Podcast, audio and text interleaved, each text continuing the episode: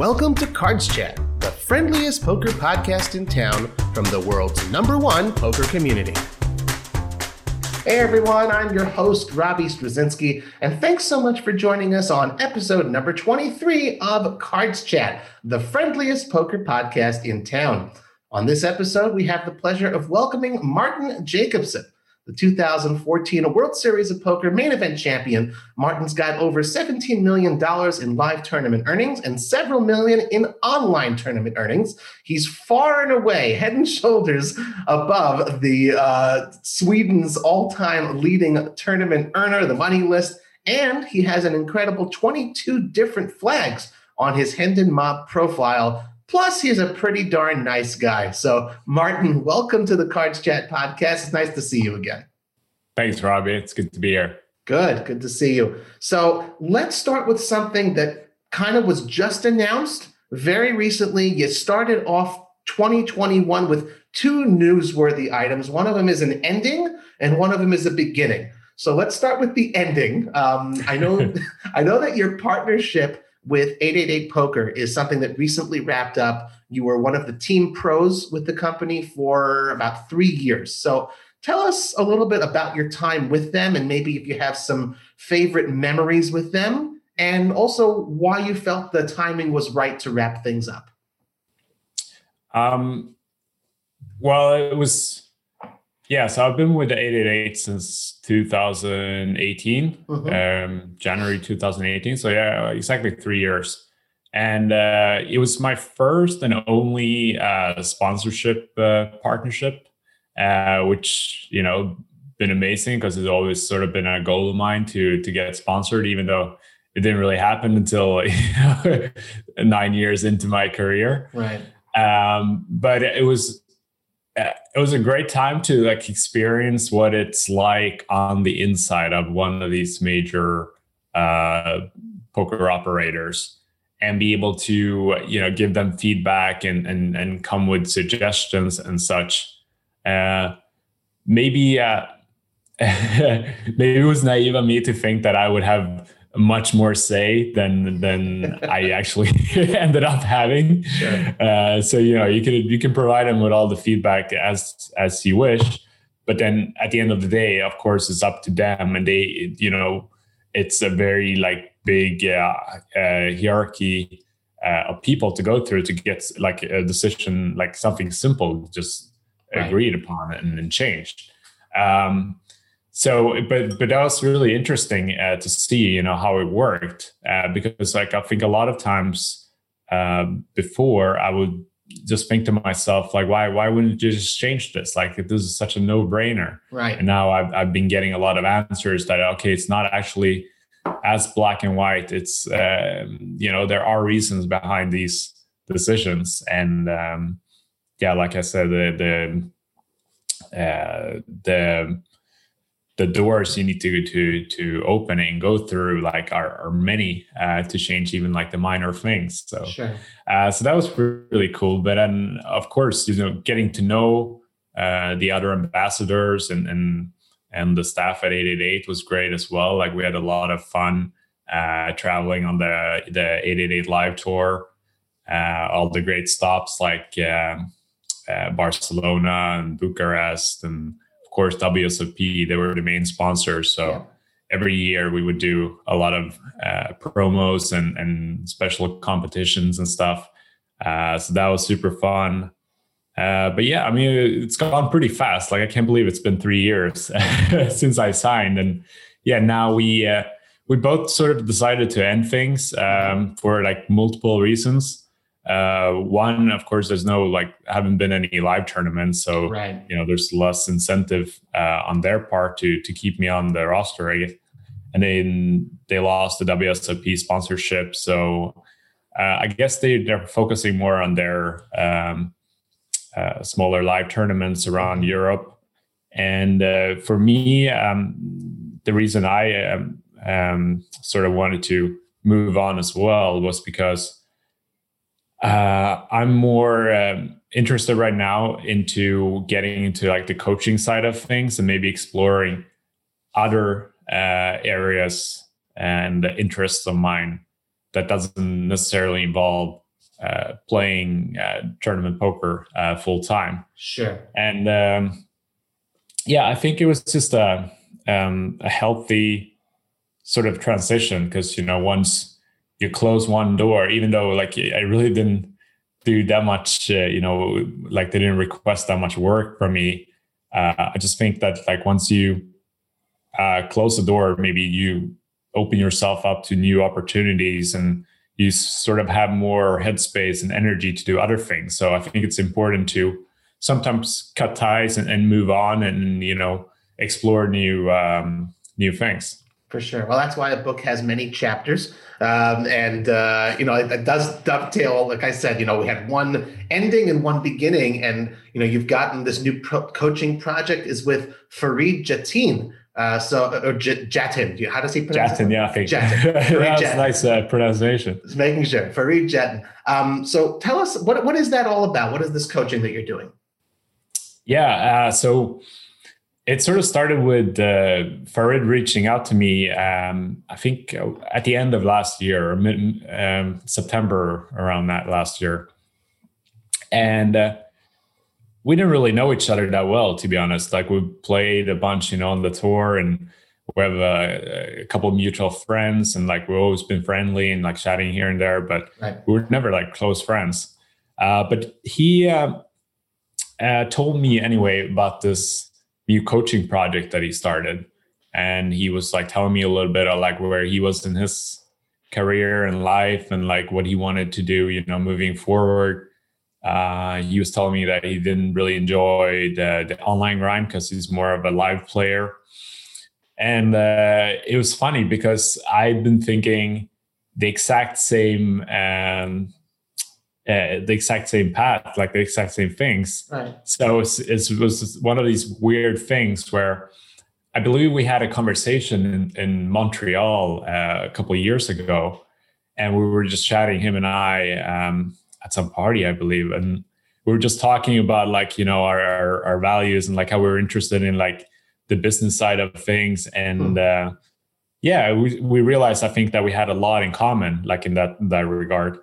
Um, so uh, he had me in mind anyway. So he reached out to me, cool, and asked if.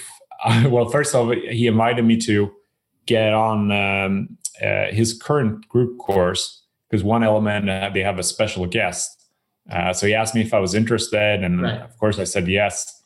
And uh, uh, we really like I really enjoyed it, and I think he did as well. And we realized that we had a really good synergy between us and, and really good energy. Mm-hmm. And uh, afterwards, uh, so the, the, class was for uh, lasted for two hours, and afterwards, I just felt like I had this amazing um, positive energy and like excitement.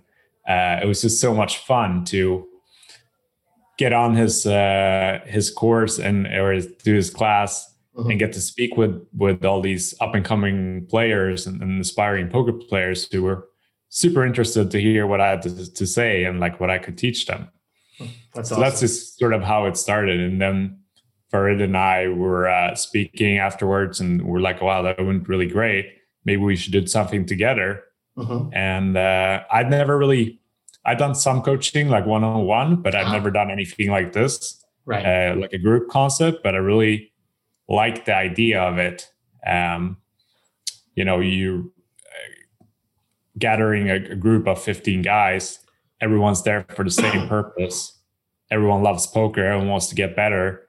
Uh, and I'm able to share my experience and my knowledge that I gather over the years. Right. And uh, they're able to absorb it. So it's just a really fun and interesting dynamic. How did you settle on the um, the 15? Like maybe you know five would have been enough, or maybe you know if you have hundred students at a time, you make you know you know six times as much money from them. So how, how did you settle on that uh, that number? Yeah, we we're we're playing around with the trying to find sort of the sweet spot in terms of numbers. So we wanted to we decided on 15 for like a couple of things.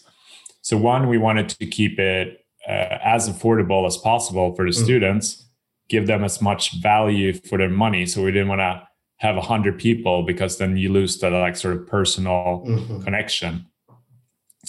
Uh, but at the same time, if we only have five, then we would have to charge a lot more because you know we have to you know pay for all uh, all our expenses and like value our own time as well. So Sure. I think 15 or 10 or 15 was like sort of the sweet spot where we felt like we'll give them great value and, and we won't lose that personal connection and we'll able to dedicate time to every um, each and every student. Sure.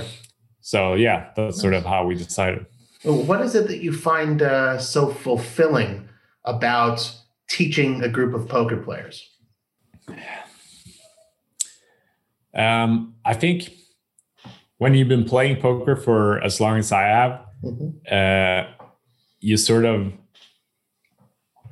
you sort of forget like what you know, or like how much you've learned over the years. Wow. You kind of take that for granted because you're always, I'm always at least comparing myself to you know the best players in the world. Rightfully like, so. okay, yeah. uh, so when you compare yourself to you know the the elite and the elite, you always, you never really give yourself any credit for like how Mm. much you've improved and how much you've learned, and just not just learned by studying the game, but like just playing. Like if experience is is invaluable in my opinion, Right. and that's really obviously you know it takes 10 years to to get to the experience level that i have uh, so if i can take the experience that i've gathered and everything i've learned from the experience sort of compress that Mhm. into like really useful information and then give that to someone who's only played like a year maybe two years three years i think they can grow and become a much better poker player in like a really short and efficient time. Mhm. Uh, so that's something that's really exciting for me. And also, uh, I find it really valuable because you get so much um, sort of fulfillment. It's kind of hard to explain, but I think just teaching in general is, is something that's very fulfilling because it's all about sharing Nice. like you're sharing what you learn and you see that somebody else has appreciated it appreciates it and then be able to see them grow as a poker player and like hearing about results you know we've had a few students already uh, posting in the group and saying oh look i won this tournament and like i've been doing so much better ever since i started doing uh, these tricks that you guys talked about the last class and it's just amazing to hear and like that's that to me is so much more fulfilling than just playing poker on my uh, by myself right now.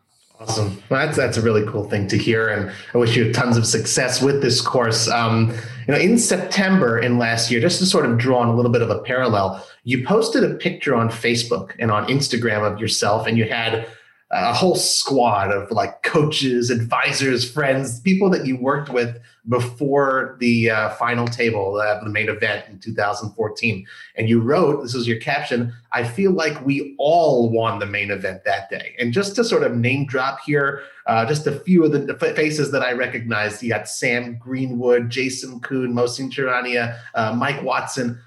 So my question is, before the main event final table, were you already used to this was part of your regular study routine that you collaborated in a way and, and, and bounced ideas and theories and strategies off your fellow pros or was this okay i made the final table this is something i really got to try for the first time and, and you know speak with the wizards Um, sort of. Uh, I mean, sort of both.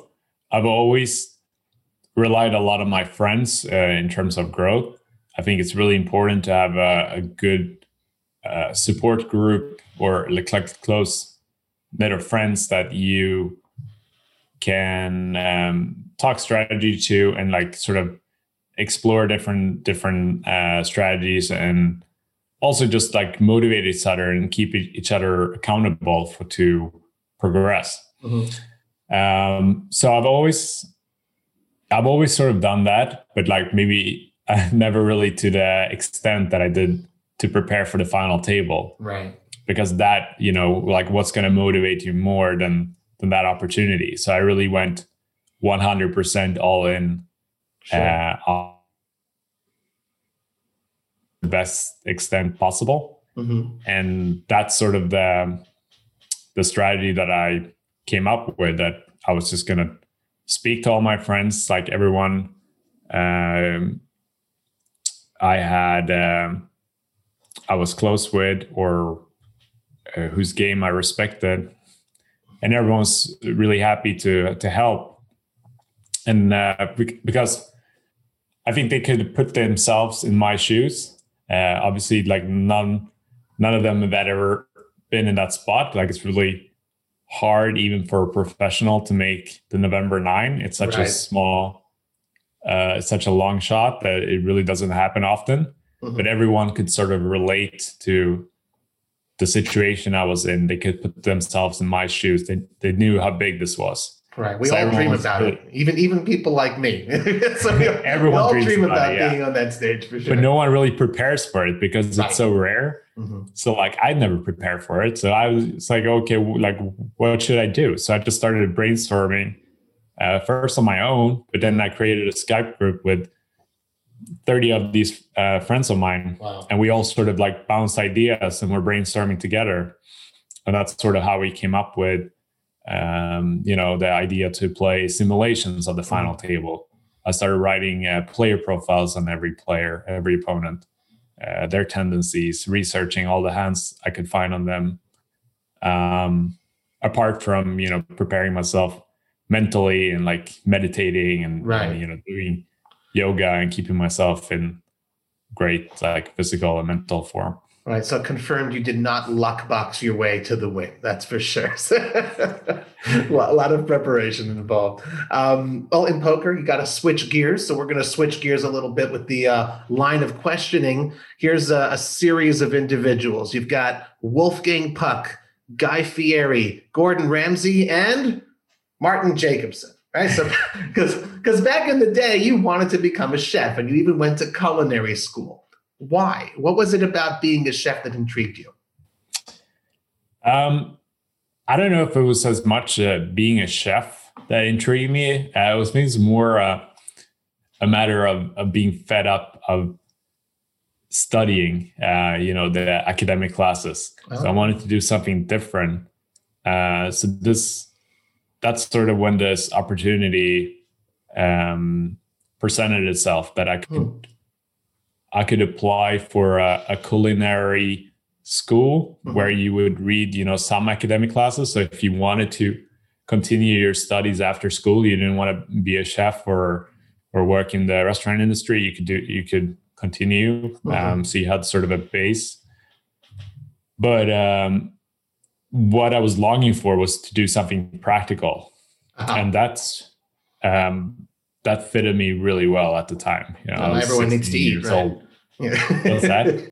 everyone needs to eat, right? yeah, that too. Exactly. That's what I figured. Like, or that's what my mom figured. Like, she was a big inspiration to my decision because oh. you know I was 15 years old at the time. Like, who knows what they want to do when they're 15? Like, sure. not me. Like, probably not anyone really. Yeah. So it's just sort of a gamble at that stage, and yeah, it worked out really well. I got really passionate about cooking and uh, my grades improved by by a lot like even in the other um, classes um, yeah and then uh, i just became set on becoming a top chef so mm-hmm. i just started working first and then you know all my interests were like surrounded by cooking i was reading uh, gourmet magazines i was mm-hmm. watching you know things on tv and, and right. stuff like that and just cooking a lot at home and like doing different like tasting menus and stuff.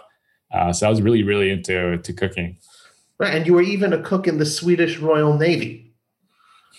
Yeah, yeah, it's that same same thing there. So the, the way it works in Sweden, it's uh, like military service is mandatory. Mm-hmm, sure, uh, but they come to you when I think you're only like 12 years old, and they show you, yeah, wow. and they show you uh, maybe you're a little bit older maybe you're 14 or 15 still that's very anyway, early. okay. Yeah you're still in uh, you're still in um, uh, elementary school. Sure. Uh, but they show you these videos of like uh, you know, like join the army kind of things, like shooting guns and like tra- traveling the world and like all the cool stuff, like parachuting out of airplanes. And then they ask you, like, okay, who who's in? right, right. Everyone raises their hands, or like, I at least I did. so they got me. And uh, it's like, yeah, sure. Like, you don't really think about like what it actually means to, you know, commit to a, a year of, of, military service. Sure. It also feels so far away that just I, I signed up, and then um, four or five years later, um, I've graduated uh, culinary school. I started working as a chef. Uh, and I get the letter in the, in the mail saying, okay, now it's time to do military service. And I'm thinking to myself, oh, crap. Like, I guess there's I guess there's nowhere out of no way out of it now. Mm-hmm. Uh, I mean, I probably could have gotten out of it, but like I would have to make up some serious excuse, and like sure. that's just like not my, my, personality. Like if I say I'm gonna do something, I'll go ahead with it. Mm-hmm. But I remember I really didn't feel like it at the time. Uh, but I'd sign up or get. I can't remember if you get placed or if you uh, apply for for different departments, but. Mm-hmm I was meant to go to Karlskrona, was this like the, the Navy base in uh, five five hours south of Stockholm, wow, and. I was going to be a chef on one of the new uh, corvettes, like um, nice. battleships. Nice. Uh, so I mean that was quite exciting, at least. Uh, but then I had to do the three months of like um, basic training. Basic training, yeah. Sure. Sure so that was you know the the worst part about it. But then once we I moved to the the battleship, like that was a lot of fun because it was basically it was just me and another guy, and we were responsible to cook for everyone. We didn't really have a um, we didn't really have a lieutenant like that, like a um, a, a, captain or something like you're watching over us. And wow, our budget insane. Like we had, I think, I think it was we had like uh, fifteen dollars per person per day. Wow, which might not sound like much, but oh, that's uh, a lot. Really, that's a lot of money. Yeah, when you're cooking for, uh, so we cooked for like seventy people. Uh, okay, uh, every day. Right. But I mean, we we literally had unlimited amount of, of money, like to buy whatever we want. So we were. I was just uh, continuing, you know, like experimenting and, and, setting up like sort of tasting menus on the weekends. That's order, really cool. You know, duck and and like uh, um, yeah, reindeer, like yeah, a bunch of like my goodness, ex- exotic really cool stuff like making risottos and yeah. Jeez. Well, they say yeah. that uh, you know an army marches on its stomach. It certainly seems like uh, at least your soldiers ate pretty well. well, the Navy is a different story. I mean, oh, the okay. army, army, and Navy are very different. Yeah, in the army they eat like crap. Oh. really like super, yeah, but in the Navy, like they uh, they spend a little bit more money and the they uh, the requirements are much different too. Right. Like everyone's very comfortable in the Navy. I understand. I understand. So when you were a soldier, were you already playing poker recreationally? Is this something you were sort of doing, you know, when you had a break playing online a little bit, or did that come afterwards?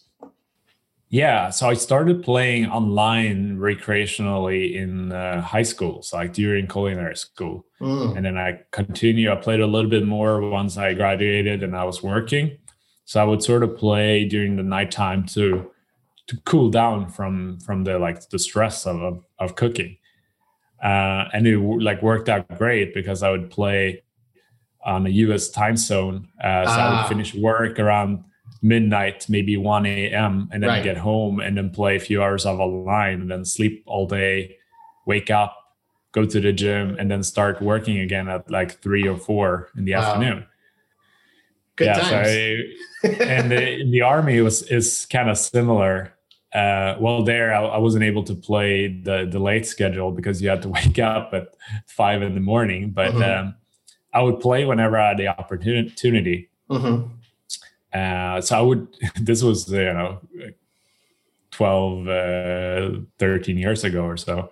So uh, back then, uh, I didn't have a laptop. Um, so the only way for me to play was to go. I found this internet cafe, so I would go there. it sounds so old school, but it really, uh, yeah, it really wasn't a big deal back then. Right. Uh, so yeah, if you wanted internet, you had to go to the internet cafe. Oh my god! I would go there, and I would play uh, sit and go tournaments.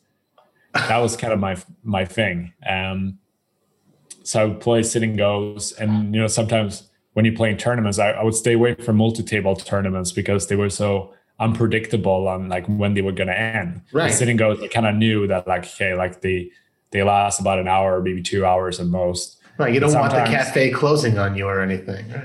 yeah, but actually that happened a few times. oh where, my god! Where the guy's like pointing at the watch, he's like, "Hey man, I, I need to leave. Like you, you get, gotta get out of here." And I would be like three handed in, in the sit-n-go still, and I, I would have to bribe him to like stay open. Amazing. Yeah. To give him a piece of your action, I guess, right? yeah, but then by the summer, I made a little bit of money playing poker, actually enough so I could buy myself a laptop. Okay. That made things a lot more easy, uh, a lot easier. The only problem was that there was no Wi-Fi on the. I mean, no Wi-Fi, of course, but no. Uh, I couldn't even get the 3G. Uh, Wow. We didn't have 4G back then, but 3G on the boat because it was a battle as it was a stealth battleship Right. so there was no reception on the boat except for up um, uh, on the um, on deck, like where the I, I don't know what it's, what it's called in English, but like where you, you like stir the boat basically. Sure, sure. cap- That's great. So I you're would have- sitting there in the middle of the night playing I would online sneak up poker. there and with my laptop and play online poker. That's amazing. That's an, that's an incredible story. Wow. Okay, so you're okay. So you're playing recreationally. You're playing as a hobby, and then you somehow you you do you win a seat into the 2008 WSOP main event. Now that's a big deal for anyone, you know, especially you know recreational players. That's that's the dream. But you weren't necessarily sure if you're gonna play or not. So let, let's let's hear that story from you. Yeah, so that was uh, in 2008. So I, Mhm. I finished military service and I was working at a restaurant in Stockholm, still living at home. Uh, and um, yeah, I, I continued playing, you know, the, the late schedule after I finished working. And then in the summer, I, yeah, managed to win uh, a seat to the WSOP main event and I was only 20 years old at the time. And this was back where you had the option to either take the money, $12,000, I believe, Right. or go and play. Uh, so it was a, of course, it was a bit of a dilemma. Mhm. I knew exactly what I wanted to do. Of course, I wanted to go and play. But at the same time, I was being realistic and perhaps that wasn't the sensible thing to do. I mean, probably not, given that I had no experience playing live tournaments or like multi-table tournaments. You've never I've played. No, Oh, apart from like a, a few like home games and stuff like that. Like so I played on some poker clubs. Sure. Um, Wow. Yeah, Right onto So- the big stage. My goodness. Okay. Yeah. That's okay. I can see the dilemma. yeah, twelve twelve thousand dollars. Just to put it in perspective, um, you know, we're working as a chef. You really don't make a lot of money, especially when you're young and up up and coming. Like I was basically working for minimum wage, Sure. so twelve thousand dollars was was almost like a year's salary. It's a lot of crone. It's a lot of crone. A lot of- a lot of- right. Um, okay. So so that way, but then you go ahead. So you play. Unfortunately, it didn't work out too well. I don't Oh. mean. I don't mean. I'm not gonna. I'm not gonna kick doors. Um, I will. I will say this. So you made the decision. You decided to go and play. Three hands later, the dream is dead. Uh, it's it's not great. But and this is this is the reason I'm telling you. I, we don't focus on the negative here. A month later, right in August 2008, you finished second in the Poker Stars Sunday Million for 89k. A couple months after that, you turned a $800 satellite into a third place finish at EPT Budapest. Uh, you know, you made a deal 280,000 euro. That's your first live score. So the reason again I brought up the WSOP within a few months here. Okay, you, as you started as a recreational player, you're playing on the big stage. It didn't go well, and then all of a sudden, a couple months later, you have two massive scores. What does it feel like at the end of those three months after you've experienced, you know, the highs, the lows, the, the roller coaster? Yeah, it all went so fast. Actually, uh, you know, from winning the the main the the main event seat, I won it super late. I won it in May, so it was really not a lot of time to right. even decide what I was going to do. And uh, yeah, busting third in, in, the in the WSOP main event, getting second in the Sunday Million just uh, a month later, mm-hmm. and then qualifying for EPT Budapest and, and managing to get third place. Yep. So it was, yeah, a big roller coaster, but like a, a very fun one because poker was so new to me and it was, mm-hmm. uh, I was so passionate about it. And um, yeah, it was sort of like a, a, a dream come true, uh, even though I, I don't know if I viewed it like that. I never actually made the decision to go pro. It was just sort of something that happened. Interesting. Um, in between two jobs, I quit my job in, in Stockholm to go uh, to move to Barcelona and work at a Michelin star restaurant there. Mm-hmm. And I had everything set up. So, um, well, I hadn't spoken to the person there, but the, the a girl that I was working with in Stockholm uh, said that she would set it up for me.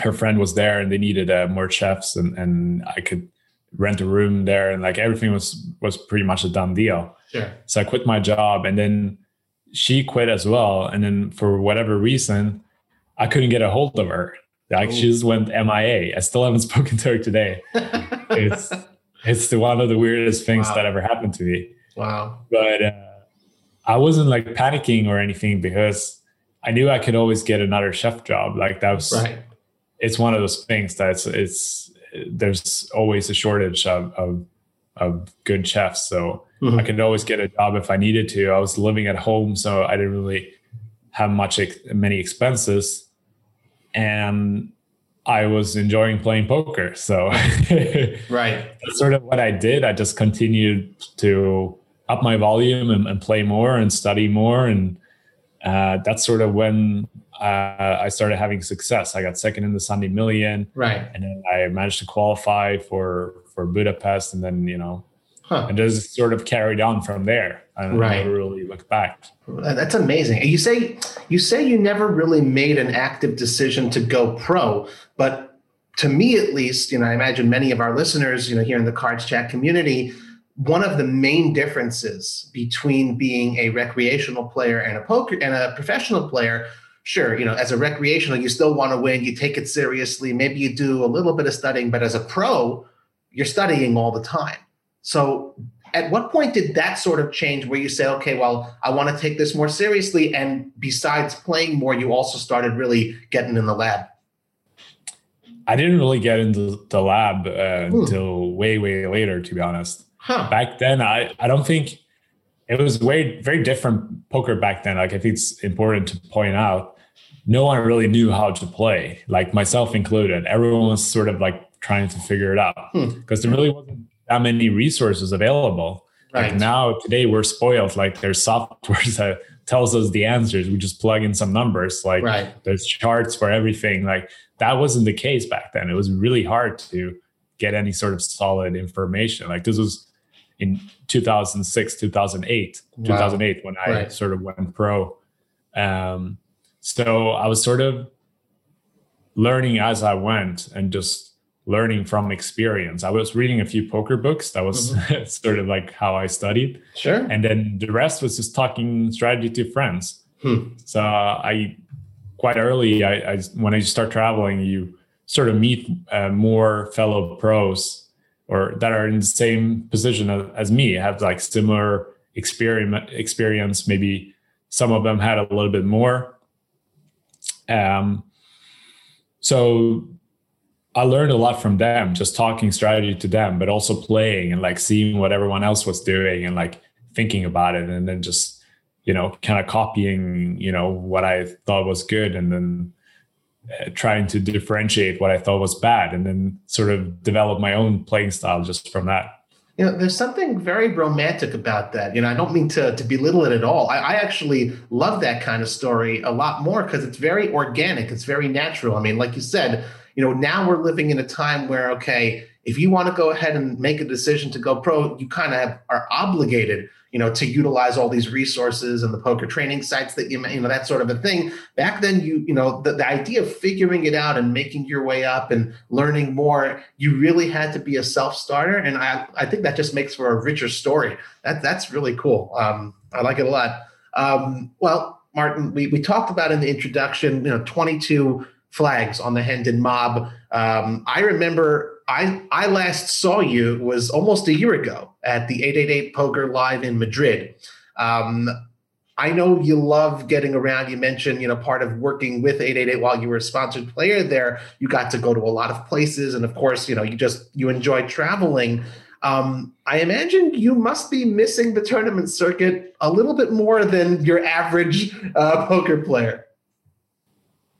Yeah, definitely and that's something I realized this past year. Mm-hmm. Uh, you know, with there not being any live, I haven't played live poker since yeah since Madrid. That was my last tournament actually. Right. Wow, I can't believe it's uh, it's a year ago. Right? Me either. yeah, uh, but yeah, I really miss live poker. I, realized uh, I've sort of always kept the balance about like 50-50 between live and online, mm-hmm. and it's something I've always enjoyed. Like I wouldn't want to pick one or the other uh, I think it's so nice after you've been playing live for like let's say a full summer in Vegas and just be able to go home and play WCOOP or something like that and right. just be at the comfort of your own home. Everything is much smoother and faster.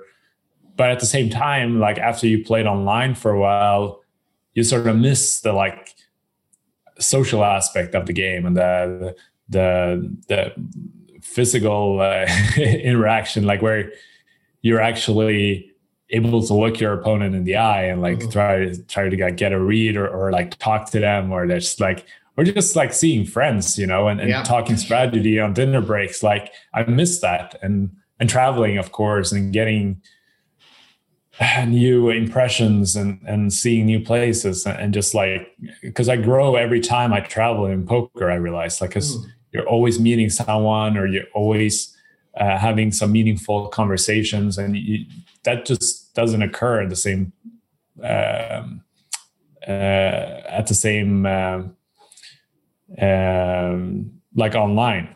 Yeah. yeah. Like sure you can chat on Skype or, or whatever, but it's it's just not the same. Sure. No, I understand that. I mean, so I guess you have been you did pivot to online. You have been playing online this year. Yes. Uh, what is it that you enjoy about online poker besides obviously the comfort of, of doing so from home? Uh, well, you, first of all, you can play more table, so it's a lot mm. in terms of of um, you know getting a, a, a, dopamine kick. Like it's a lot more exciting because right. you always have a decision, and uh, it's a little more fast paced, and like you're you're really put to the test uh, in a different way than than live. Live, unless you have a shot clock, you can take all the time in the world until right. someone calls the clock on you.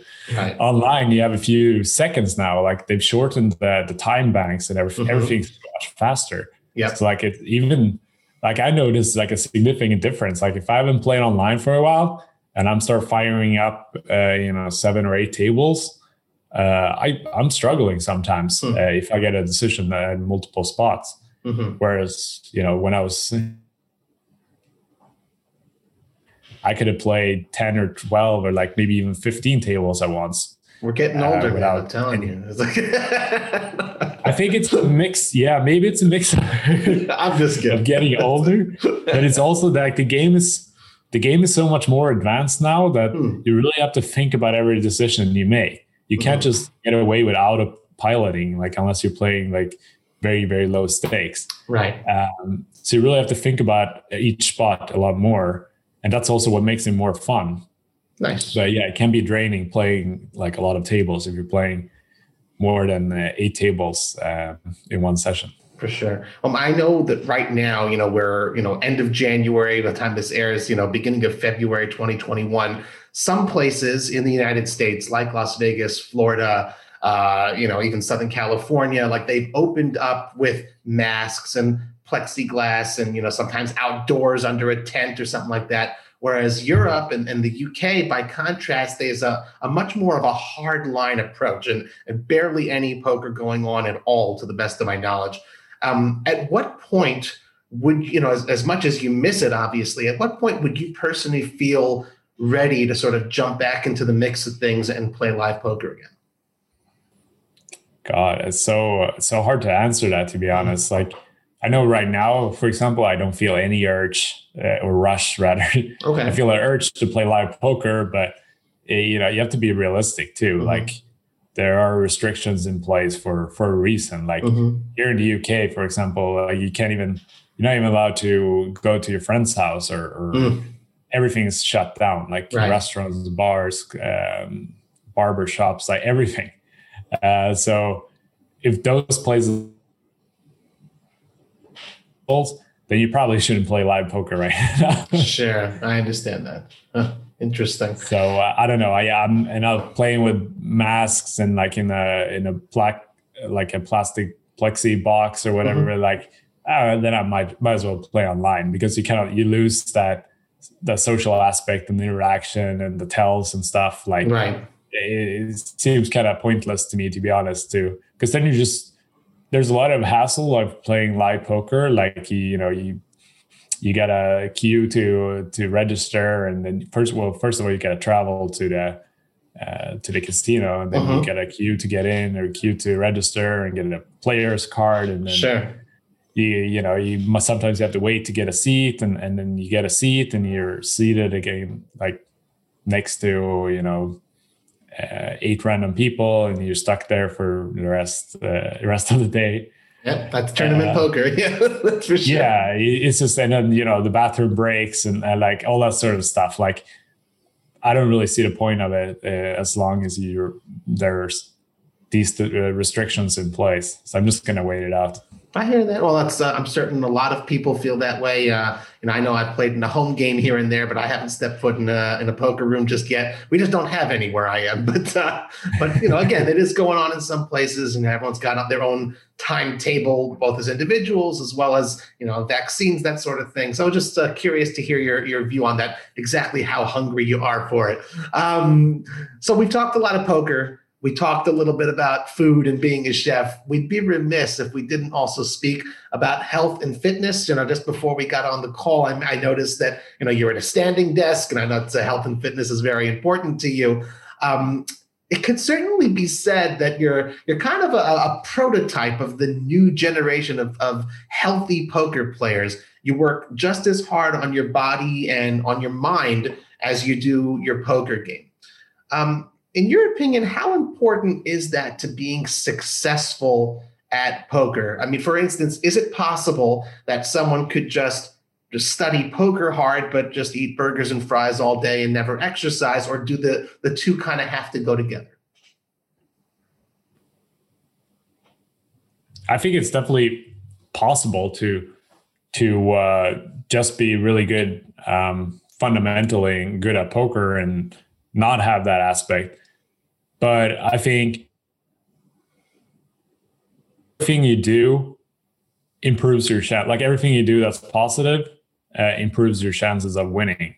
So if let's say you know my chances of winning improves by one percent by being in good physical form, or in another couple percentage being in good mental state, like by meditating or something, and if that can prevent me from playing poorly like the last level of a day or mm. not misplaying a hand or, or you know staying a bit more focused and picking up a read or, or, whatever it is like that all that stuff matters like in the long run in the hmm. short run of course anyone can win a tournament like eating cheeseburgers like right. like we see it all, all over but um yeah I'm, I'm a firm believer that everything you do um, that's like so obvious that it, it's it's it is beneficial at least in the long run uh, plays a difference and that will over time uh, increase your your win rate so like on the last level you know everyone calls it the beer level so you don't even have a little swig of beer uh, it's been it's been a couple of years since I did that, but okay. it depends. It depends on the tournament and the company. You know, sometimes you're at a like really fun table and like everyone's having a beer. Like, of course, I'm gonna have a beer with, okay. the guys, but not if it's of the super high roller or the final table bubble of the of something. You know, Sure. it, it all depends on the occasion. I understand. Well, I, I want to ask you a couple about a couple of uh, specific elements. Uh, again, you're you're super healthy. I'm really not exaggerating here, um, and some of it sounds really cool. I know in in the biography on your website, along with the physical activities, you talk about mixed martial arts and food and nutrition. You also mentioned something called biohacking. What is biohacking? Um, so biohacking, it's kind of like an old school old school uh, term now, but it basically means that you're hacking like your biological self. Hmm. So you're doing uh, these hacks uh, to improve performance, uh, whether it be mental or, or physical. So that could be, um, you know, for example, like I put uh, butter and MCT oil in my coffee because that slows down. Yeah, it sounds really weird and probably Yeah. sounds really. There's been a lot of, of research on it, and I've been doing it for you know, as long as I can remember, like eight, eight years or so. And what it does is the fat molecules, Mhm. first of all, like grass-fed butter and and those type of healthy fats, they're actually good for you. Right. Uh, so there's different types of fats. Okay. But what the fat molecules does, they break down the uh, caffeine, they slow down the, the metabolism of the caffeine in coffee, Hmm. Wow. and it gives you six hours of, of solid energy rather than one hour energy and a, a big crash after. Right. Huh. Interesting. Okay. Well, I did That's, not know that's that. just one example, but there's Right. there's plenty. okay. You know, it can be like napping during the day, uh, you know, to improve energy or just meditating or taking a certain supplement and like those little things. Okay. I'll give that to you. And that is fascinating. I did not know that. It's a great example. When I did a little Googling, I looked for a couple examples of biohacking, and there's some pretty crazy things, Martin, that some biohackers do. They replace their own blood with the blood of younger people, or they implant computer chips into their bodies. So, uh, what part uh, Android are you? yeah, I'm uh, I'm more of uh, like an old school biohacker. I mean, that sounds pretty extreme to me. but what besides butter in your coffee? Is there anything kind of extreme that's unusual to regular coffee drinkers or whatever that, that you have done? um, no, I mean, I've I've tried I tried like um, I'm a big believer in recovery, like recovery from stress. Mhm. Um, so I always try to think like, how can I recover from my poker sessions or my training sessions? Mhm. Because you need to recover to be able to perform the next day, right? So if you're playing uh, like a tournament like the main event and it's an eight day long tournament, Mhm. what can I do, you know, after I finish playing every day to feel better when I wake up in the morning? Right. Because you're putting yourself it's just like running a marathon or like a ultra marathon or something that Right. Like a putting yourself- professional athlete. All the big uh, NBA players do that yeah as well. right? even though of course it's not you know physical in that sense but it's it's mentally draining and it's it, it's very taxing on the body Mhm.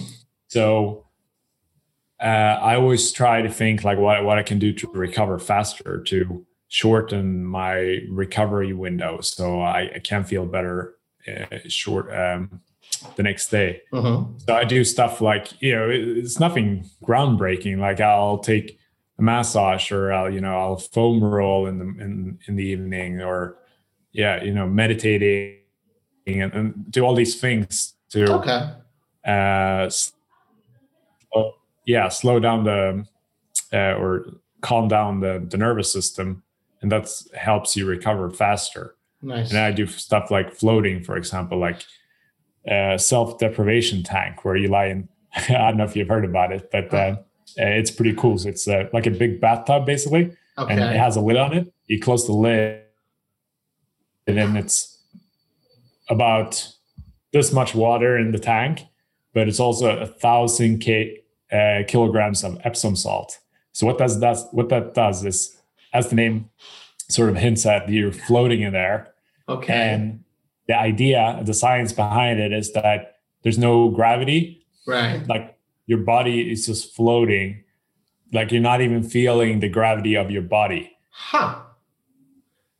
And what that does, it's uh, speeds up recovery and and generates cells and and increases uh, blood circulation and of, of course the Epsom salt is really good for the body and the skin and the hair and Right. nails.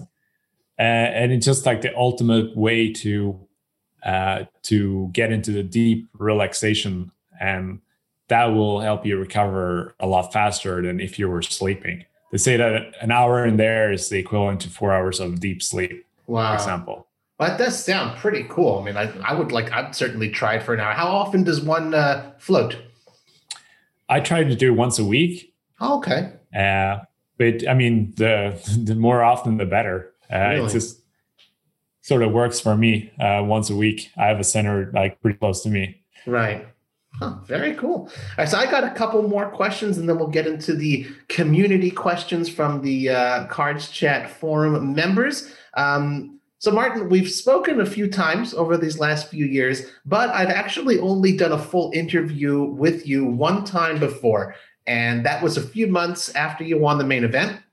And at the time, I hadn't yet conducted too many interviews, and I have to admit, I can do this now years later. I was a little nervous at the time. So I was so nervous that I forgot to ask you one very important question then. So now we get to, you know, close the circle and make up for it. I know it sounds crazy, Six but it's the later, truth it's the truth. So at the final table, at you rather than being patched up by an online poker site, you had a big patch said powered by CILTEP.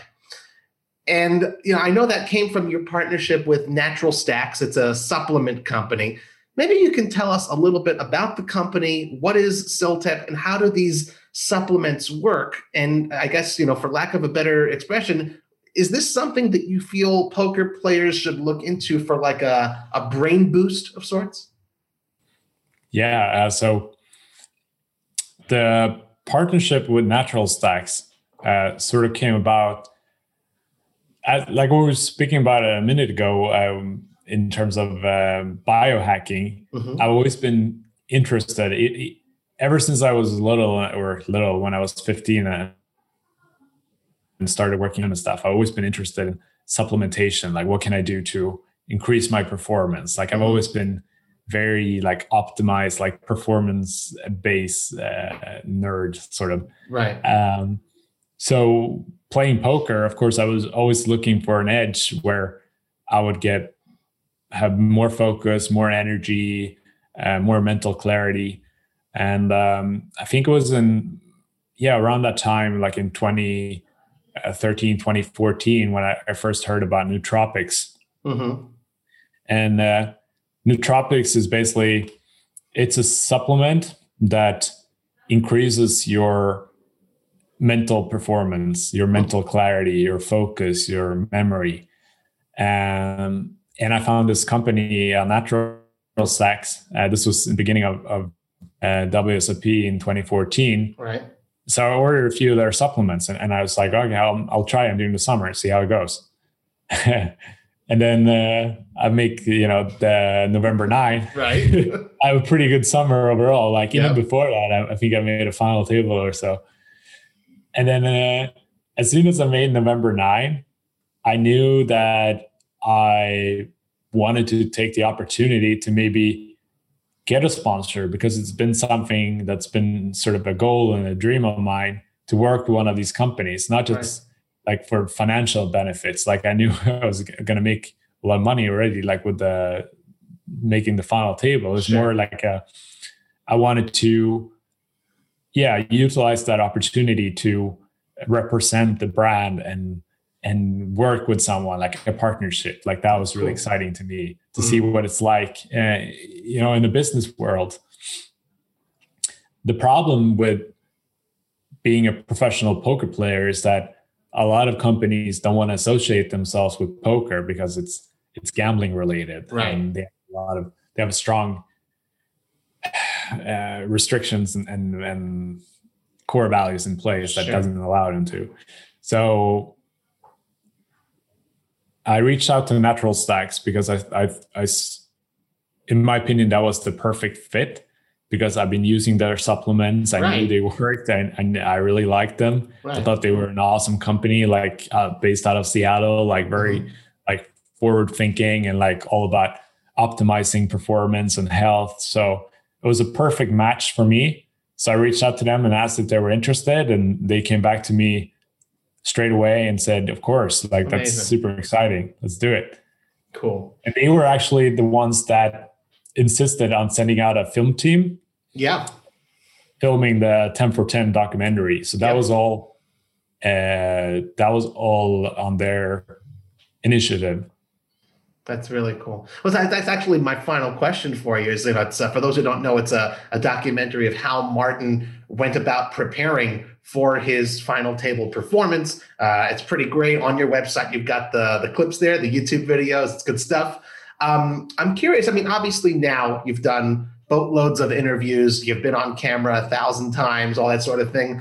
At the time, though, you know, even though you had experienced poker success the idea, uh, I mean, it's kind of a crazy thing for a, a documentary film team to follow and, and, and document what you've been doing. How did, how, what was that like, you know, to, to have your life so recorded like that? yeah, it was, it was quite new back then. Um, honestly, I, I didn't really, I, I didn't really mind it to be honest, because I was just so consumed with, with the final table and like hmm. everything else going around that and and these guys they, they really did, did they did a fantastic job of sort of staying in the background letting me do my thing like they weren't they didn't require me to do a bunch of things or sit here and answer these questions or, or say that it was it was very raw and like behind the scenes kind of like documentary. So they just wanted me to go about my day as normal and then they were going to be around and like film me from behind. But like that didn't really affect me in, in any hmm. way. Like it was it was kind of cool and then of course like i'm super grateful today that that i got that opportunity and i can rewatch it and like it's i'm always going to have that. Like i can show my kids one day like, yeah. like what it was about. Like that's super cool and like it's such a special memory and like to have that documented in in such a professional and like great looking way, really cool. Yeah. Well, I definitely, if you haven't seen it, folks, I, I, certainly recommend checking it out. Again, you could find the video on Martin's website. What's the uh, URL of your website? Uh, it's martinjacobson.pro. Okay, there you go. So definitely uh, be sure to check that out. Um, well, everyone, this is the uh, portion of the show where we turn to you, our Cards Chat community who's watching, who's listening, and we want to see what types of questions you want to ask our guests. Uh, of course, we have a dedicated thread for it on the Cards Chat forums where we let you know who the upcoming guests are going to be, and we allow you the opportunity to submit your questions. And thanks to all who've done so. Um, our first questions come from Shells, who's been a, a real great contributor. Thank you, Shells. Uh, Martin, what do you like to do in your free time? um, and do you have any? I, yeah, I do. I like to uh, uh, work out. Okay. so are you in your? To, you look seem to be in your gym right now. Is that uh, is that? Yeah, I've, I've, sort of built a, a, home gym. I did it before the pandemic, so but uh-huh. it's really coming handy now. Um, you know, where all the gyms are closed. Mm, for sure. But uh, yeah, uh, I try work out once a day. Uh, so I'm always doing so, sort of something, uh, whether it's uh, running or yoga or just you know swinging a kettlebell or, or like lifting weights or mm-hmm. try to mix it up. I like the the variety of it. Like I don't really follow a strict routine or I don't have a schedule or anything like that. I try to uh, feel how I feel on the day and then sort of like plan my workouts accordingly. And nice. you know, so sometimes I miss a day or two, and that's fine too. Mm-hmm. Other than that, I um, I like to travel. yeah. um, I like to um, cook. yeah, sure. Well, good stuff. Yeah. Those are some good productive habits. I like it. Um, and uh, one more from Shells is what is the one poker tournament or event live and online? So one of each that you just can't miss. Oh, it's easy. Yeah. I mean, for for live, uh, it's of course the WSOP main event. Uh, yeah, well, winning it once isn't enough, of course. of course. At least, yeah, that's uh, you know by far the the most exciting event of the year. Mm-hmm. Uh, online, uh, it's a little bit tougher. It sort of depends on on the year. Like sometimes they will have like a unique event. Like this year, for example, you know, obviously we had the WSOP main events on GG Poker. Yeah, all of them, and, all the main events, right? yeah. And like one on W one on WSOP.com as well. Mm-hmm. mm-hmm. Um, so that was a bit confusing, but of course, like that was, you know, one that you didn't want to miss. Right. Uh, especially the first one, which you assume were the official one. yes, exactly. exactly. Get get your, yourself on another banner or not uh, in, yeah. in, the, in, the, Rio. Yeah, um, you know what I'm talking about. So um, our next questions come from uh, Jose Albert TV. I hope I pronounced that right. Uh, thank you, Jose. Um, Martin, are you still a member in the REG organization, donating a percentage of your earnings? To charity?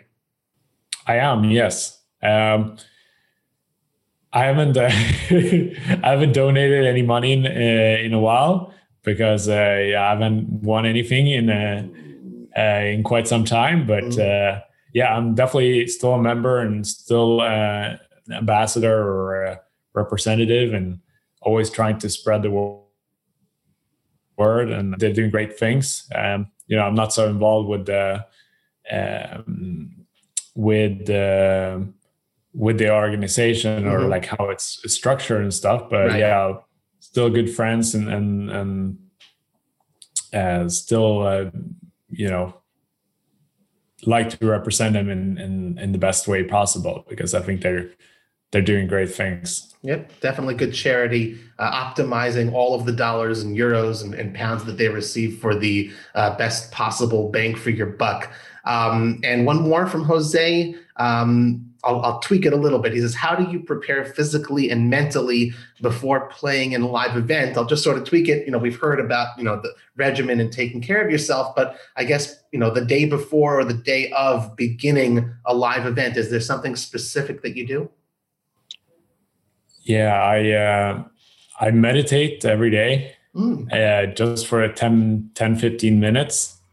Um, that sort of like clears my head and and it really makes a big difference, especially later on in the day. Uh, I feel a lot more clarity throughout.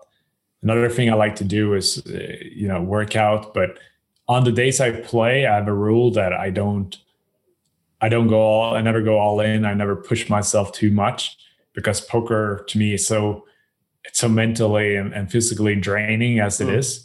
And if you're combining that with a hard workout, intense workout, then I think it could be detrimental uh, on the day. Right. So I tried to schedule all my hard workouts for like a day or two before or after a tournament, but I never do it on the day. So, sort of what I like to do is just like a, a 20, 30, 40 minutes, like max of like low pace like cardio and that sort of like gets my blood flowing and gives me more energy and i feel right. more energized after nice. so for me it's all about preparing myself to feel the best mentally and the most energized for excellent Oh, very cool. Uh, next question is from our uh, forum member, Crystals, C R S T A L S. Thank you very much for submitting these. Uh, Martin, what was the toughest part about life after you won the WSOP main event? Hmm. Um, probably, probably like knowing what's next, like what to do, mm. how to continue with life. Like, do I continue playing? Like, what am I playing for? Uh, like, what's my my deeper purpose? Mm. Do I maybe want to do something else? What would that be? Like those type of, of questions like starts popping up in your your head. I think I was or I am so consumed with the game that maybe I haven't really stopped stopped up for a second and and asked myself these questions.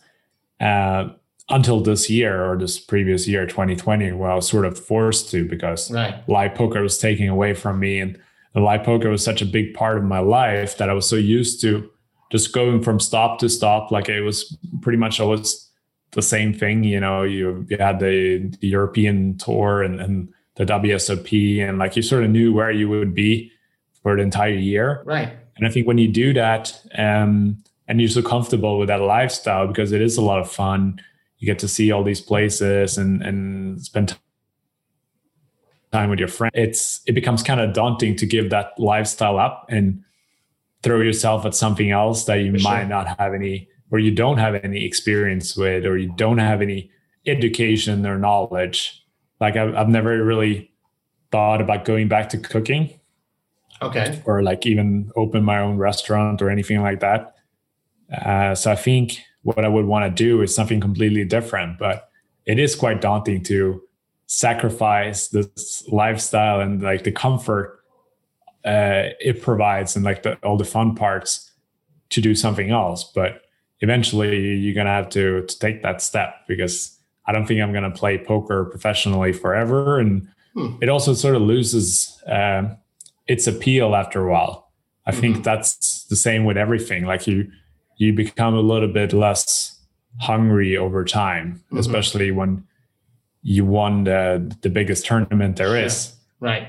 You know, that's always the the question that people ask me, like, how do you stay motivated after winning the biggest tournament there is to win? And uh, I usually just sort of re- responds with that, like, oh, I'm not playing, you know, I'm not playing for the money or the fame. I'm just playing for the, the love of the game. Sure. And while that's true, it gets to a point where like you you might be looking for something else, something a bit more fulfilling than mm. playing full time. And right. I think that's what I found with coaching.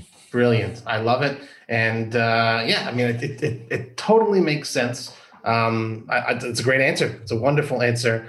Um, well, here's one on the opposite end uh, of the poker playing spectrum, also from Crystals Martin. What advice would you give to players not only who haven't won the main event, but who are still playing in the micros and uh, just starting to build a bankroll? What would you tell them?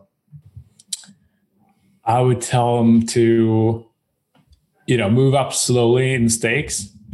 Try to play. Uh, if if your goal is to play live events or big big big tournaments, play satellites. Play mm. small sub satellites to get into the bigger satellites at least that's that worked well for me.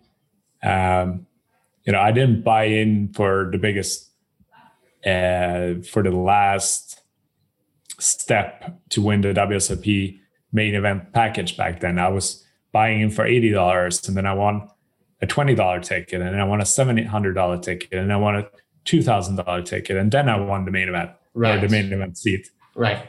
Um, so I think that's a good strategy because you're not risking that much and you're getting experience along the way. Mm-hmm. Cool. Well, very good. I like that. Um, just two more questions uh, until we wrap it up. Uh, this one is from El Soma 77. Thank you very much for putting this one in. Uh, I like this one. This I like all of them. Uh, what is your most significant goal for 2021? Um, my most significant goal is to continue on this journey I started with the coaching project mm. and keep growing that, keep growing the uh, the project and get more students involved and be able to teach out more of, of what I know.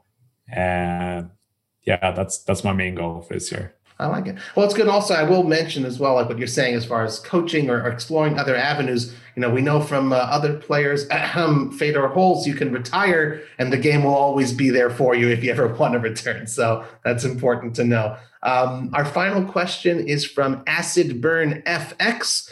Love these names? Aren't they great, Mark? So, um, you know, you've won the, the biggest there is to win in poker. What dream of yours still remains unfulfilled? Whoa. I, saved, I saved the best one for last. This that's a, a that's a deep one. Uh, I mean, I don't know. It depends how you want to look at it. I mean, you could say that one dream of mine that never got fulfilled was to work at a Michelin star restaurant. Hmm. You know, that never got fulfilled. Is that still a dream of mine? Uh, yeah, yes and no. right. Yes, in the sense that it would be really cool. Like I always, uh, you know, I always dream back when I watch like Chef's Table, like for example, or one of these like uh, uh, cooking shows, and and you sort of like picture yourself there, and you're thinking back about like how much you miss cooking. Mm-hmm. Uh, but do I want to like get on that journey and like sort of 100% dedicate myself to, to that today? Uh, right. Probably not. Uh, so I don't know. I don't know how to answer that, to be honest. Um, I don't really have any goals other than, like I said, growing this uh, coaching project, and that's sort of my sole focus. And so, uh, and then sort of like see what see what happens, see what other opportunities arises that's that's legitimate and it's you know definitely good to have something that you're focused on especially in these crazy times um, i want to thank everyone who sent in questions for martin jacobson and just a friendly reminder once again to our cards chat community uh, we'd love to see you submit your questions for future podcast guests in the dedicated thread on the forums. And of course, please be sure to give us a good review on iTunes and spread the word via your social media channels if you like the show. Uh, Martin, it's been a pleasure speaking with you. Before we let you go, uh, anything else uh, you'd like to tell uh, our audience or anything you'd like to, to plug or promote?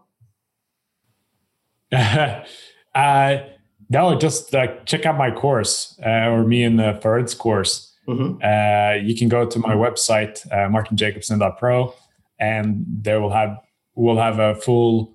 If you click on coaching, you'll have a full layout of the full class, what it entails, all the courses, what we'll we'll cover. It's basically a full, extensive course. Uh, so we go from A to Z, you know, covering everything from uh, opening ra- uh, pre-flop races to final table strategies uh, it's super fun, and uh, yeah, I hope uh, hope to see you there. For sure, and of course, which butter to use uh, in your coffee. so, uh, that's the that's the secret. There you go. Well, Martin, thank you again very much. Thank you all for tuning in to another episode of the Cards Chat podcast. I'm Robbie Strazynski. You can follow me at Twitter at Card Player Life. I wish you all a wonderful day. Cards Chat, the friendliest poker podcast in town from the world's number one poker community.